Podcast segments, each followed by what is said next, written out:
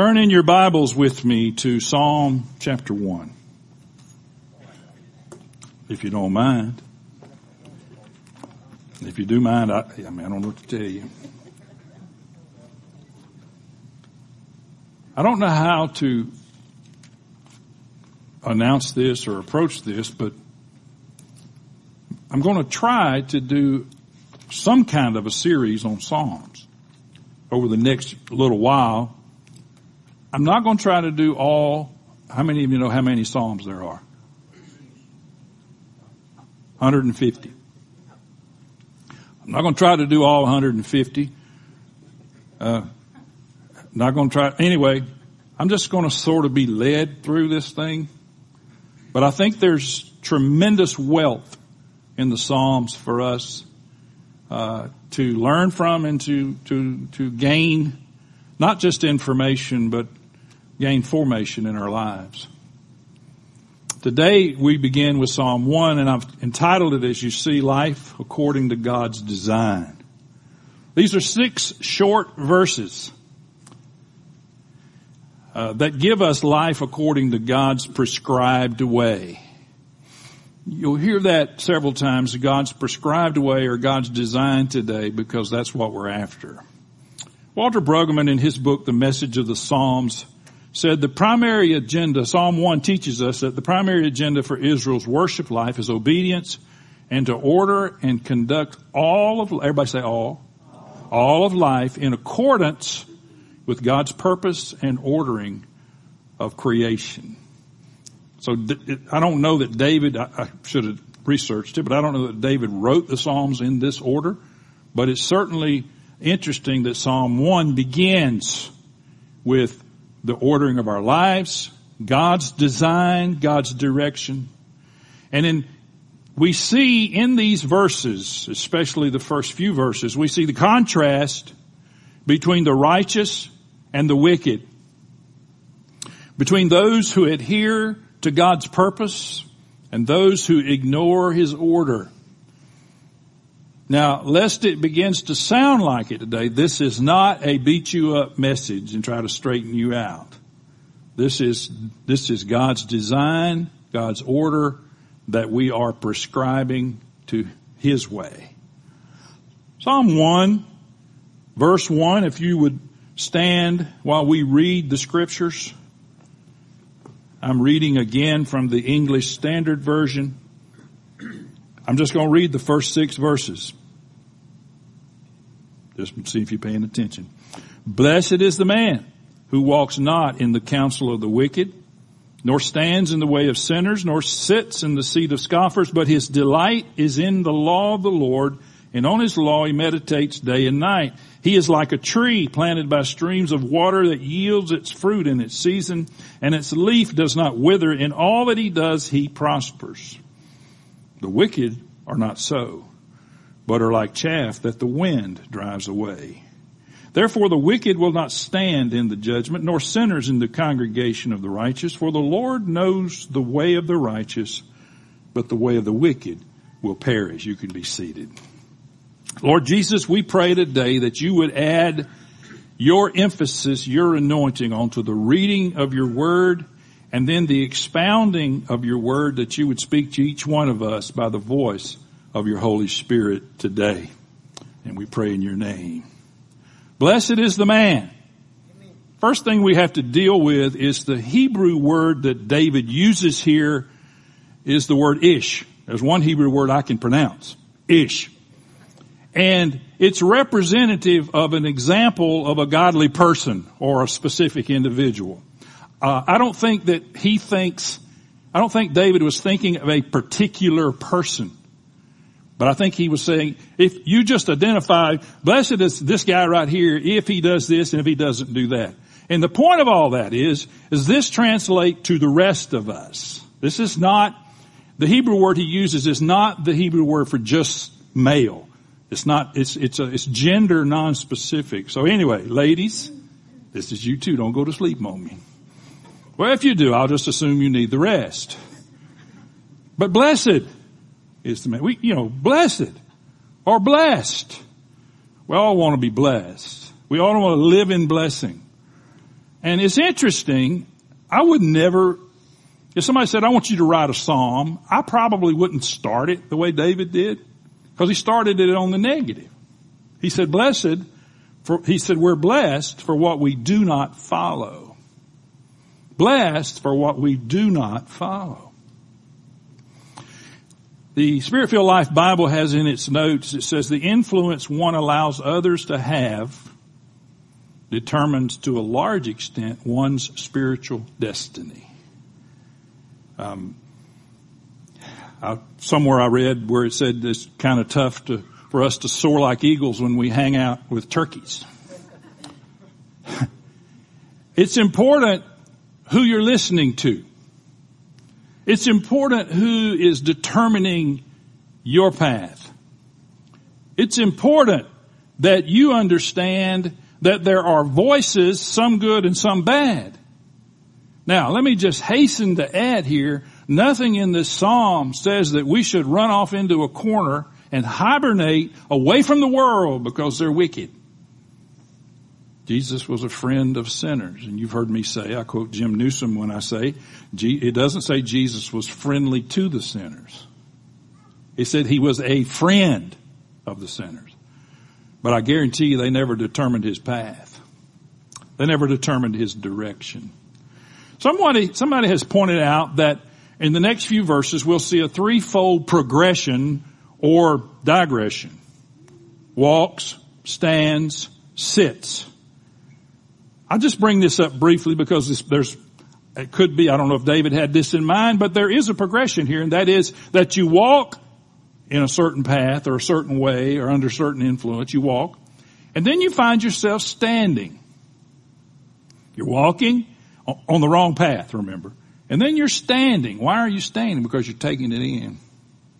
Then the next thing he says is that we're, we sit. So walk, stand, sit. And I'll deal with that in a moment, but there is a little bit of a progression here that we need to be, and my point is that we uh, progressively and incrementally go in the wrong direction. If we go too far, we find ourselves sitting. I'll, I'll come back to that. He says, blessed is that man who does not walk in the counsel. And I'm going to come back to, to the other part. Does not walk in the counsel. Walk obviously is a word for live to, to operate as a Christian. Blessed is the man who does not walk in the counsel, who, who follows the advice. Counsel is just simply the advice. Who does not follow the advice of the morally wrong or corrupt. Who are the morally wrong and corrupt? Those who have lost their way, attempting to bring us along in their waywardness. Now you can't go around with your uh, uh, waywardness thermometer. You know, you can't go around with your with your uh, device that you're going to test everybody. Are you wicked or are you not? they have to determine that. But if you see someone, or if you know someone whose life through their words and their actions, his life is obviously wayward or going a different direction, then you know. You don't, you know, you don't say, hey, I, I can't stay with you because you're wicked. Well, that might not work too well. You, you talking about physical distancing. You try that. You, you, you, you get some physical distancing. I want to point out that counsel can be a good thing. As a matter of fact, counsel is a good thing. If you're getting it from a good source. Consider the source.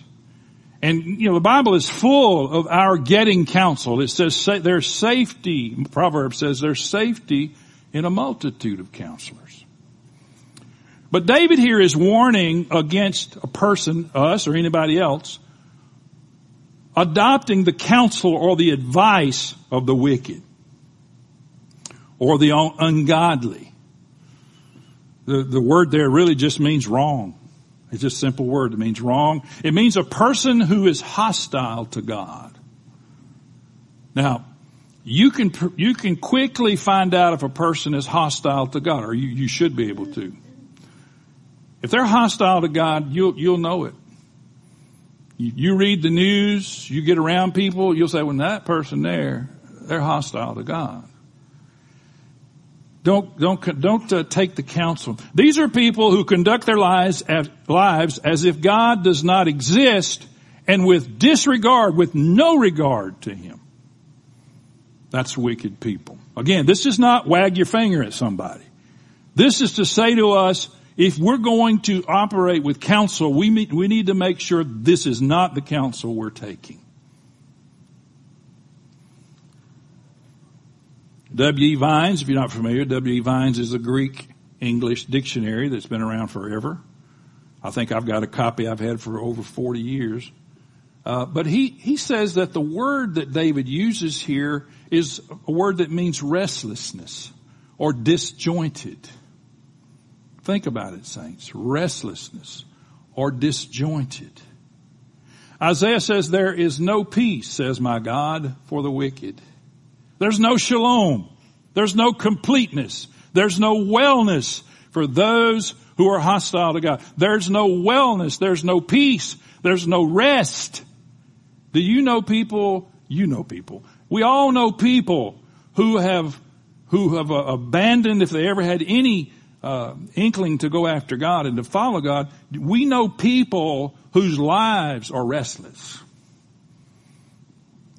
whose whose world is disjointed.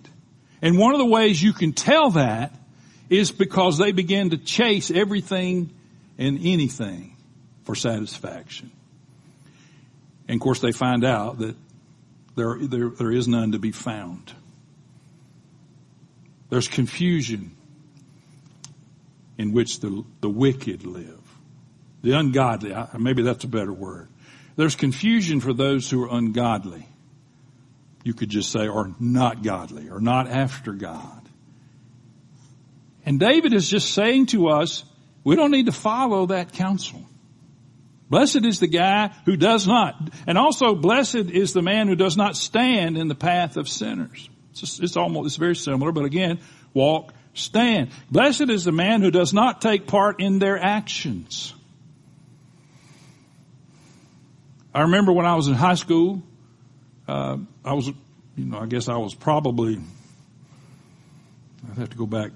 I honestly can't remember if I was 16 or 17 when I finally committed my life to the Lord. I grew up in the church and I, I don't know what I would have called myself. Um, as long as they called me in time for dinner, I was happy. But I remember people in my class were, oh Lord help me. They'd come to school and they'd be all on fire for Jesus until they got around somebody and they said, hey man, let's go do this. And it wasn't always good. And they would go do it. And I found this little way, and you can just laugh at me, and you can call me religious, whatever you want to do. I found this way to keep me from doing that. You say, well, I thought you would have been strong. Well, here's how I was strong. When I was 17 years old, my parents bought me a little blue Scofield Bible. For those of you know what that is, don't hold it against me. C.I. Scofield. And, uh, I would, every day, I had that Bible in my hand. All day, in every class that I went to, I had my Bible. You say, well, you're just being religious. No, I knew me because that stuff wasn't going to penetrate, and I don't mean the book. As long as I'm holding that Bible, I am not going to going to uh, shame God by violating what He wants for my life while holding His word. I wasn't going to do it. I'm not saying you ought to walk around all the time with the Bible. You're probably stronger than me. But I watched other people make bad decisions and poor decisions and peer pressure. A friend of mine walked up to me one day. He had a handful of marijuana out in the parking lot in front of a convenience store. It was the first time and the last time that I ever saw any marijuana. Yeah, man. I got this right here, man. We can go over to my daddy's. There ain't nobody home. Amen. I said, Amen. No.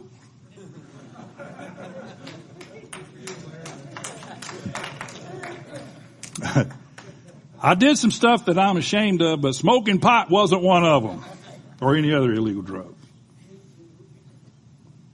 Do not settle in their path. If you, if you stand in the way of a sinner, then you settled in their path. Come on. Oh Lord, I'm, I'm, I'm afraid I'm coming across as condemning and I'm not, I don't want to do that. What I want us to do is guard against not the people, but the, but the, the uh, philosophy and direction of the people. David's not saying condemn people. He's just saying don't follow that. You're, you're wired differently. Don't follow that. Proverbs says, my son, if sinners entice you, do not consent. And especially as a young person, we know what that looks like. All of us for that matter. Then he says, do not, uh, blessed is man that does not sit in the seat of the scoffers. Now, we have found a resting place. The scoffers are those who have contempt or are scornful. It's a real easy uh, deduction here, and that is that we would not be scornful and we would not have contempt. To sit in the seat of the scoffer is to take up residence. You know, sometimes for, it's easy to be a scoffer. It's easy to be scornful, and I'm talking about of God. It's easy to have contempt. There's an episode of the Andy Griffith show where Ben Weaver comes in and Barney's written him a ticket and he, and he had ripped it up. And Andy said, Ben, I'm going to have Barney write you another ticket. Either that, I got to charge you with contempt. And he said, well, give it to me. I'll rip it up too. I do have contempt for this. And some people have contempt for God and God's way.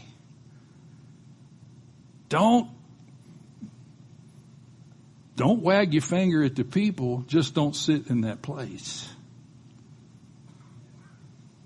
Jeremiah said, I did not sit in the company of revelers, nor did I rejoice. By the way, let me say this. None of this can happen except you have Lord Jesus. None of this can happen except you have been born again by the Spirit of God, transformed, translated, transferred from the kingdom of darkness into the kingdom of God, empowered by His Holy Spirit. You can't do that. If you just see this as a bunch of rules to follow, you're going, you're going to be really frustrated. But if you let God empower you, we'll come back to that. The wicked, the sinners, the scoffers, these are all those who refuse God's design for living. All those who refuse God's design for living. This man that he's describing does not follow the moral orientation or disorientation of these. Again, I don't think he's talking about anybody in particular. I just think he's talking about a lifestyle. What lifestyle have you chosen? As, we've often said, the greatest gift God gives us is the ability to choose. I know salvation's a great gift, but the ability to choose is so valuable that we can't abuse it. Oh, I got a cartoon I want us to see. It's not funny, but it's, well, it kind of is. If you can't read it, it says at the top, I hate being confined by this fence. The fence says God's commands. I think y'all can probably see that. I'm jumping over it. And his friend says, wait, it's not a fence, it's a guardrail.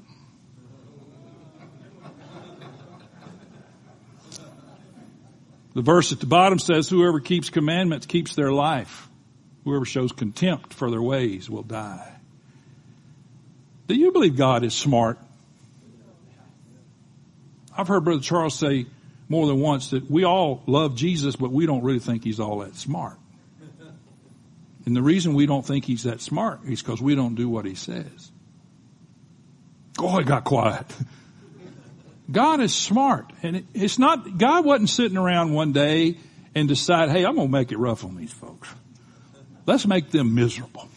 Let's put all these rules and stuff on them so they can never be happy again the rest of their lives. God never did that. God made you. I started to ask how many of you believe God made you, but I'm afraid somebody wouldn't raise their hands. I'm going to leave that alone. God made you. Who else knows what makes you tick but God? Who knows better than God how you function and what's the best for you but your maker? So, yeah, God's commands. I'm tired of God's commands. I'm going to jump over the fence. It's a guardrail. Because once you get outside of God's prescribed way of living, you find difficult. You may even find a cliff.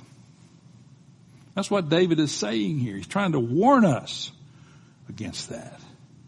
The question we have to ask is what are you loading into your three pound computer? Garbage in, garbage out. That's a computer term. You put garbage in, you get garbage out. What are you loading into that computer? Who is it that has your ear? Who is it you're listening to? And the real question is are you influencing or are you being influenced? That's the real question. The second thing he says is blessed, we're blessed by the placement of our pleasure. Lord, I got to pick it up. We're, we're blessed by where we, where we place our pleasure. Or in other words, he says delight Delight in God's hand of direction. To delight is to be bent or to incline towards something, and I purposely put capital S, or someone. If we are delighting in God, we are inclined towards God. We are bending our life towards Him. It's like the flower attracted to the sun. It leans towards the sun because it wants to get some more. Well, our sun is spelled S-O-N.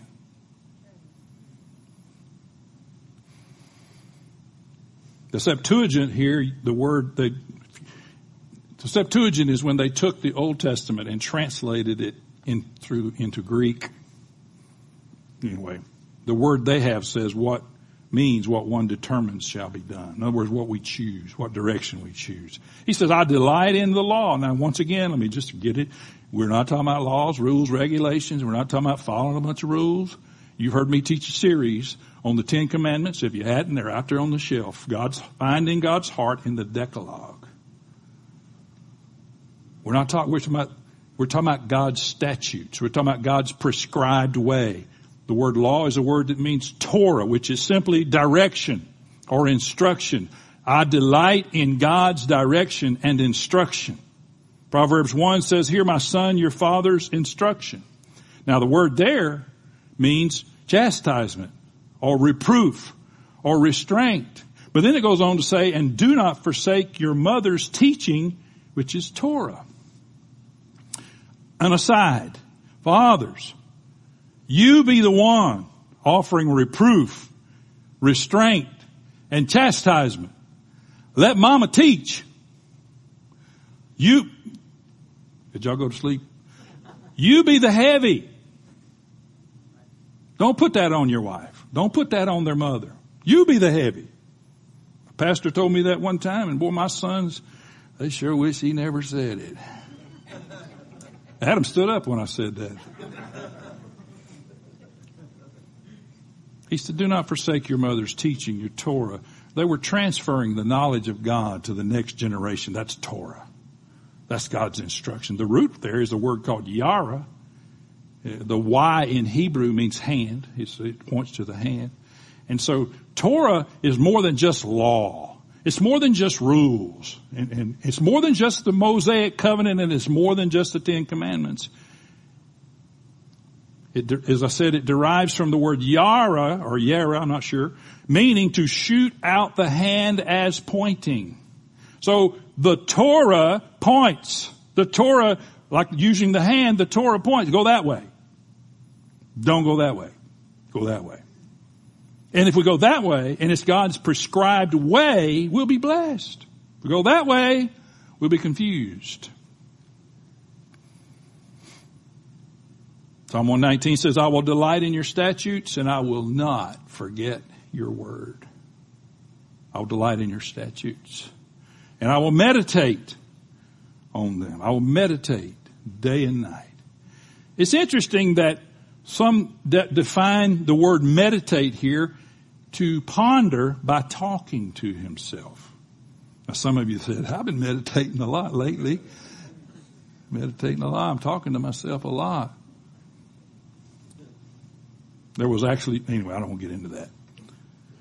Ponder something. You can talk to yourself or not, but meditate is to ponder something while avoiding and abandoning all the outside distractions. Just think about it. There's, there's a, I'm not going to get too descriptive here, but there's a descriptive term wherein we take something in. The psalmist said, I, I have hidden your word in my heart so I might not sin against you. And once we have hidden it, there is a time when we withdraw that back out and, and meditate on it. It's kind of hard to draw it out if you hadn't hidden it in. Everybody, are y'all awake? Okay, everybody at home awake? They didn't say anything. He said, I meditate day and night. God told Joshua, this book of the law or my word shall not depart from your mouth, but you shall meditate on it day and night so that you may be careful to do according to all that is written in it, for then you will make your way prosperous and then you will have good success. I'll come back to this, but uh, we're not talking about a prosperity gospel there. Jeremiah said, your words were found and I ate them. Another place he said they were sweeter than honey. Your words became to me a joy and the delight of my heart, for I am called by your name, O Lord God of hosts. Watch this. Your words. Not just the words. Not just some words. You remember when we talked on the Decalogue, on the Ten Commandments, we pointed out that you cannot separate the Word of God from the God of the Word. You cannot separate God from His Word. I'll come back to that.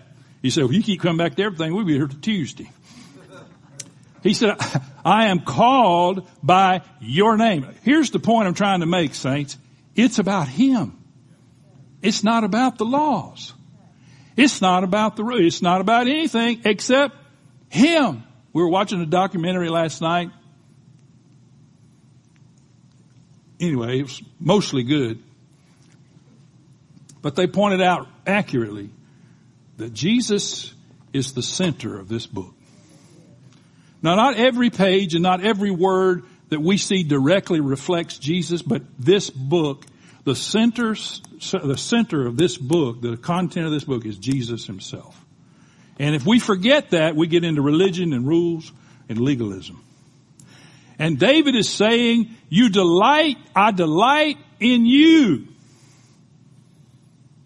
My God. He says, we're blessed by where we're planted. Instead of standing and sitting in the seat of the scornful and the sinners, we are planted by the living water. How do we determine our proximity to the living water? But first of all, I want to point out the word living. Mm. Living. You know what's living? Better yet, do you know who's living? Our Lord Jesus. The Lord God. How do we determine our proximity to the living water?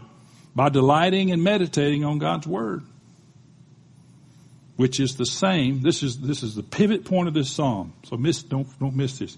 Which is the same as delighting and meditating on God. Meditating on God's Word is the same as meditating on God. Delighting in God's Word is the same as delighting in God. Do not disconnect God from His Word. Y'all gonna say, he says that over and over again. Yep. Because I want us to get it. Jeremiah said he's like a tree planted by water that sends out its roots by the stream and does not fear when heat comes for it leaves, its leaves remain green and is not anxious in the year of drought for it does not cease to bear fruit. Roots to the stream. Where are your roots going? What are your roots drawing from? What stream? Again, I'm not, this is not a wagging of the finger. This is just inventory. And I'm trusting that everybody under the sound of my voice, everybody watching me on, on the Facebook and YouTube, I trust every one of us have our roots in the living water. But there's a psalm there for a reason. And we have to take a look at it. He said that person is fruitful in its time. He's fruitful in its time when God's ready. A tree bears fruit for the benefit of others, by the way. I never have seen an apple tree reach around and grab an apple and start eating it. This doesn't happen. The tree bears fruit for the benefit of others. And he said its leaves do not wither. Its leaves do not wither. There comes a time in the winter time when the, the, um, oh boy, the word escapes me. But anyway, the, the life source begins to withdraw from the leaves as they prepare for winter. There's actually something that takes place where they close off the ends uh, of the leaf and so that the tree is protected through the winter. But what happens is the leaf begins to die because the life source has been disconnected. And when that leaf begins to die is when everybody comes to, to uh, uh, Tennessee and Gatlinburg because they want to see the leaves that are orange and red. And that's what's happening. It's beautiful because we like the orange and red leaves, but actually what's happening is they've been cut off from their life source. And he's saying, blessed is the man who delights in God, delights in his word. Blessed is the man who makes sure he's planted by the river because he'll never have orange and red leaves. His leaves will never wither. It says he prospers. It's just a word that means to advance. It's just a word that means to go over. It's just a word that means, in the New Testament, it's a word that means to have a successful journey. To be successful. Not just, well, anyway, I'll leave that alone. Psalm 128 2 said, You shall eat the fruit of the labor of your hands, and you shall be blessed, and it shall be well with you. In other words, you shall eat that which you have put your hands to. You've been successful in what you're doing, and now you will be able to eat the fruit of your labor. That's what prosperity is. And then he finishes up the psalm by saying, Not so with the wicked. I don't understand. I wouldn't have, I wouldn't have written it this way. But I, you might have noticed God never asked me to write part of the Bible. He's never mentioned it. Uh, he's never brought it up. And so I've never have written any of the Bible. I wouldn't have done it this way. But David said, not so with the wicked. They're not advancing because they're stuck in one place.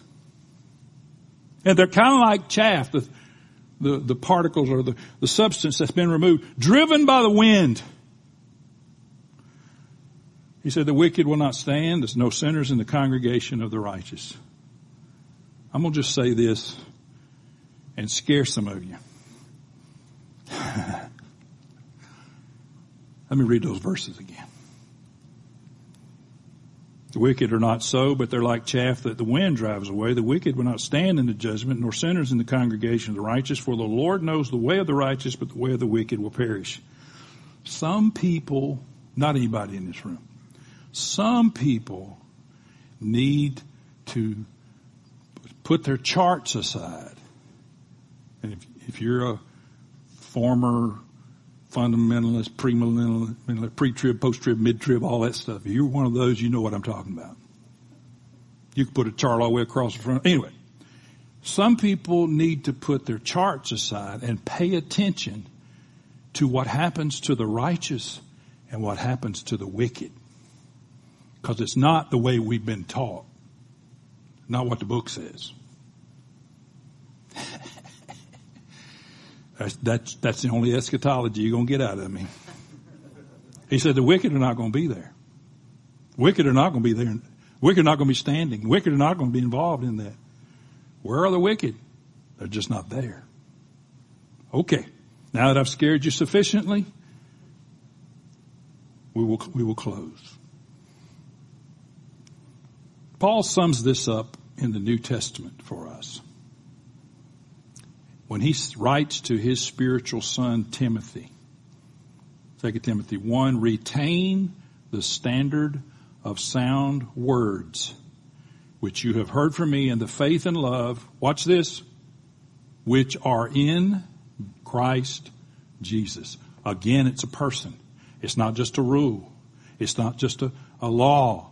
It's a person, which are in Everybody say that. In. Now repeat this after me. Which are in Christ Jesus. It's about a person. I'll read it again. Retain the standard of sound words which you have heard from me in the faith and love which are in Christ Jesus. Where do we find the sound words? Where do we find these? In Christ Jesus Himself. Start driving that home, I hope.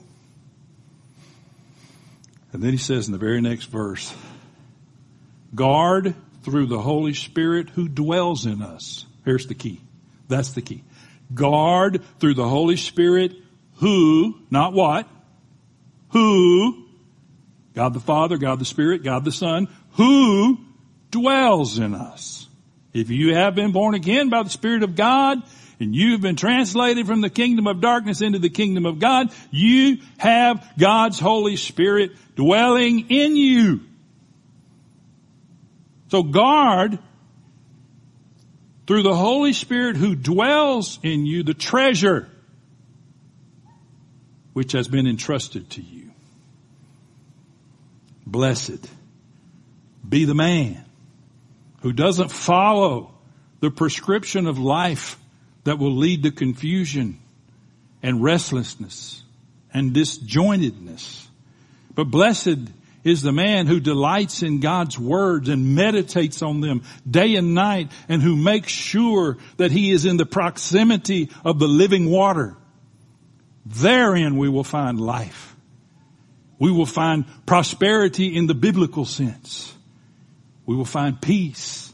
We will find hope. And only there. You okay with that? Stand with me.